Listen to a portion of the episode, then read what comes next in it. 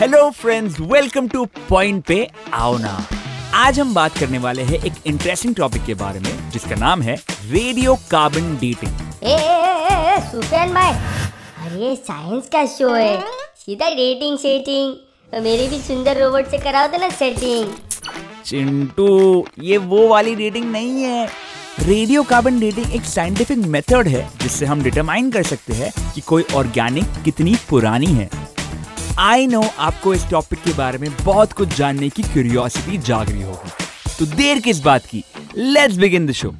Kinjal, bumper बजाना। क्या पका रहे हो? पॉइंट पे आओ ना। अरे पॉइंट पे आने का ना बाय।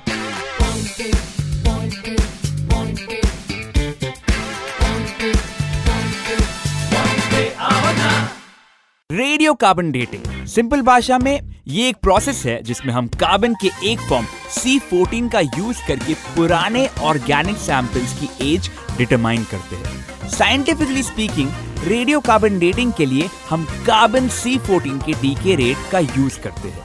छी छी छी, डीके यानी सड़ना। सड़े आम का नो काम, तो सड़े कार्बन का कैसे? चिंटू, ये रेडियो एक्टिव डीके वो नॉर्मल सड़ने वाला डीके नहीं होता है। कार्बन चौदह एक रेडियो एक्टिव एलिमेंट है जो नेचुरल प्रोसेस से एटमॉस्फेयर में बनता है और ये रेडियो एक्टिव डीके के थ्रू कार्बन बारह में कन्वर्ट हो जाता है। Exactly. Thanks for adding to my explanation Kinjal.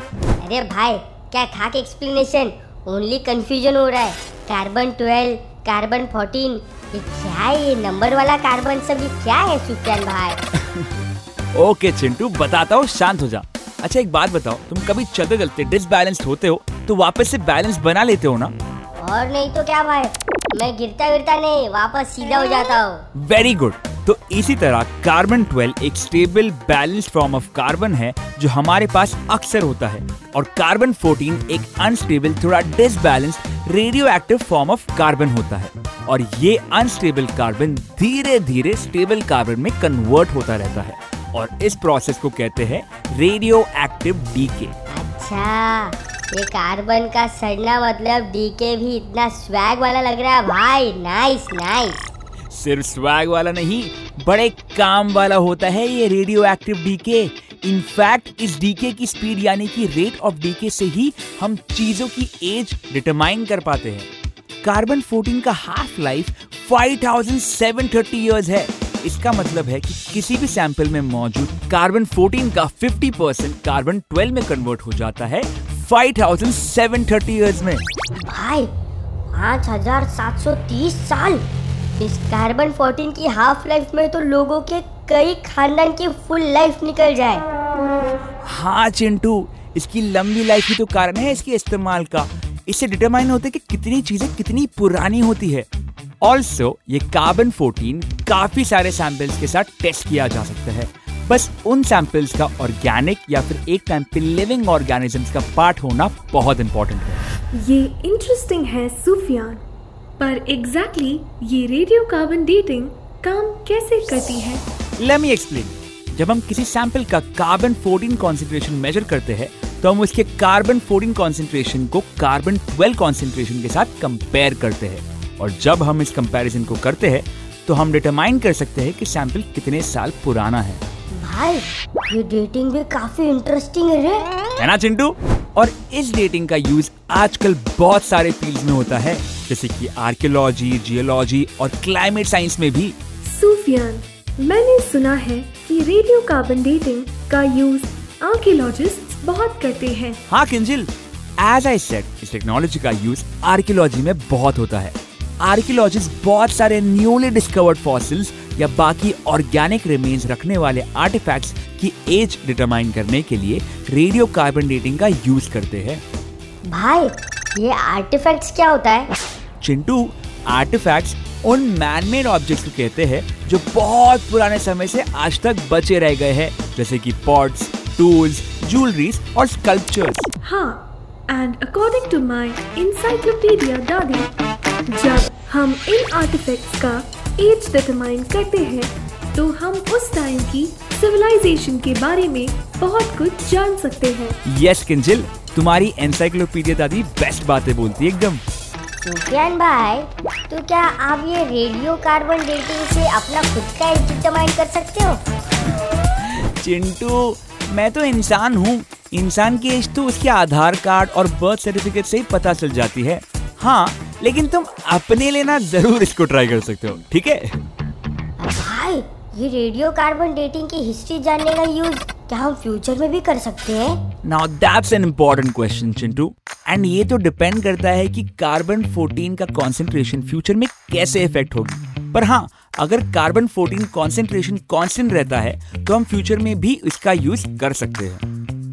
Sufiyan, ये सब मेथड्स बहुत ही साइंटिफिक होते हैं, पर फिर रेगुलर सिविलियंस को ये सब कैसे पता चलता है? किंजल, एक्चुअली ये सब साइंटिफिक रिसर्च के थ्रू पता चलता है। साइंटिस्ट एक्सपेरिमेंट करते हैं और फिर उनके रिजल्ट्स को एनालाइज करते हैं। इससे उन्हें पता चलता है कि कैसे हम ये मेथड्स को और यूज कर सकते हैं। भाई, ये सब साइंटिफिक रिसर्च तो बहुत बोरिंग है ना? चिंटू, साइंस लगता बोरिंग है पर है नहीं, और पॉइंट पे आओ ना के थ्रू तो हम साइंस को फन बनाने आए हैं। If done passionately, scientific research बहुत ही इंटरेस्टिंग हो सकती है। इससे हम बहुत कुछ नया सीख सकते हैं। सुफियान भाई, तुम्हारी बात सुन के मेरे को लगता है कि हमारे देश में ना इस तरीके के साइंटिफिक रिसर्च पे ज्यादा फोकस होना चाहिए, है ना? वाह, एकदम पेट्रियोटिक बात करी है चिंटू तूने। I am impressed and actually proud of you my bot. I love you too Sufiyan भाई। And yes, I agree with you. कसम है सी फोर्टीन की, हमारे देश में साइंटिफिक रिसर्च पे ज्यादा फोकस होने की सख्त जरूरत है। इससे हमारे देश में बहुत सारी नई डेवलपमेंट्स हो सकती है। भाई, मुझे तो साइंटिस्ट बनने का बहुत शौक है। Brother, I really want to become a scientist. Chintu, scientist बनने का शौक रखना तो बहुत अच्छी बात है, लेकिन उसके लिए बहुत मेहनत करनी पड़ेगी। But don't you worry Chintu, I will teach you in the next update. By the way Kinjal, आज का सुपर सवाल क्या है? सुफियान, आज का सुपर सवाल हमारे लिसनर रोहित ने पूछा है।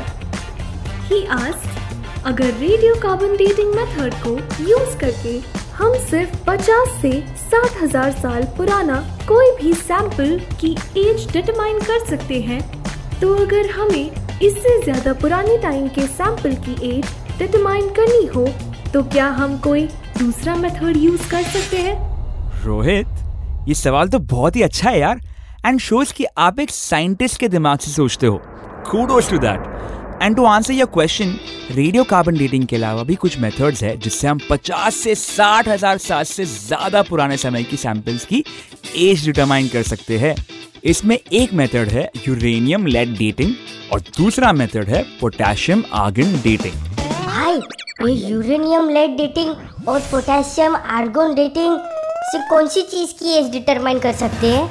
Chintu, uranium lead dating mainly igneous rocks की एज डिटरमाइन करने के लिए यूज किया जाता है, जबकि potassium argon dating volcanic rocks और मिनरल्स की एज डिटरमाइन करने के लिए यूज किया जाता है। Now guys, to sum up today's episode, आज हमने रेडियो कार्बन डेटिंग के बारे में बहुत कुछ जाना और चिंटू ने अपने इनोसेंट सवालों से हम सबको थोड़ा हंसाया, थोड़ा पकाया, और हमारे लिसनर रोहित ने भी इंटरेस्टिंग क्वेश्चन पूछा। इसके साथ ही मैंने आप सबको यूरेनियम लेड डेटिंग और पोटेशियम आर्गन डेटिंग के बारे में भी बहुत कुछ बताया। सुफियान, रिमाइंडर बच गया। अरे, किस चीज का रिमाइंडर किंजल? यू रिमेम्बर, हमने अपने लिसनर के लिए कुछ डिड यू नो ट्रिविया सोचे थे, एंड तुम एपिसोड से पहले you set a reminder for it. Oh हां, of course Kinjal, thanks for reminding me यार। So guys, did you know कि कार्बन डेटिंग के साथ ही हमारे पास एक और डेटिंग मेथड है जिसे डेंड्रोक्रोनोलॉजी कहते हैं। इसमें हम ट्रीज के ग्रोथ रिंग्स के थ्रू एज डिटरमाइन करते हैं, और एक इंटरेस्टिंग फैक्ट है कि रेडियो कार्बन डेटिंग मेथड को यूज करके हमने इजिप्शियन ममीज की एज भी डिटरमाइन की है। अरे मतलब भाई, इजिप्शियन मम्मी लोग अपनी एज पापा लोग को नहीं बताते थे। चिंटू, जैसे कार्बन डेटिंग अलग डेटिंग होती है, वैसे ही इजिप्शियन मम्मीज अलग मम्मीज होती है। ये मैं तुम्हें ना बाद में बताऊंगा। हाँ हाँ हाँ। सो गाइस, इसके साथ हम आज का एपिसोड को यही खत्म करते हैं। अगर आपको कोई भी सवाल या फीडबैक हो तो हमें जरूर बताइए, हम जरूर उनका जवाब देंगे। होप यू एंजॉयड आज का एपिसोड ऑफ पॉइंट पे आओ ना। अगले हफ्ते फिर मुलाकात होगी। फिलहाल के लिए किंजल एंड म्यूजिक बजा दे यार। आप सुन रहे थे पॉइंट पे आओ ना from the house of eminent talkies. Bye, tata, stay tuned, see you next week. This show is created for infotainment purposes only. Any names, characters, places, and incidents are published in good faith and for general information purposes only. The creators do not make any warranties about the completeness, reliability, and accuracy of this information. Any action you take upon the information you receive on this show is strictly at your own risk. The creators will not be liable for any losses and/or damages in connection with the use of the show. Any resemblance to actual events or persons, living or dead, is not intended to defame, malign, slander, or hurt, or be disrespectful to any person, nation, state, individual, caste, religion, religious sentiments, beliefs, or feelings of any person. The show does not promote smoking or drinking. Listener's discretion is advised.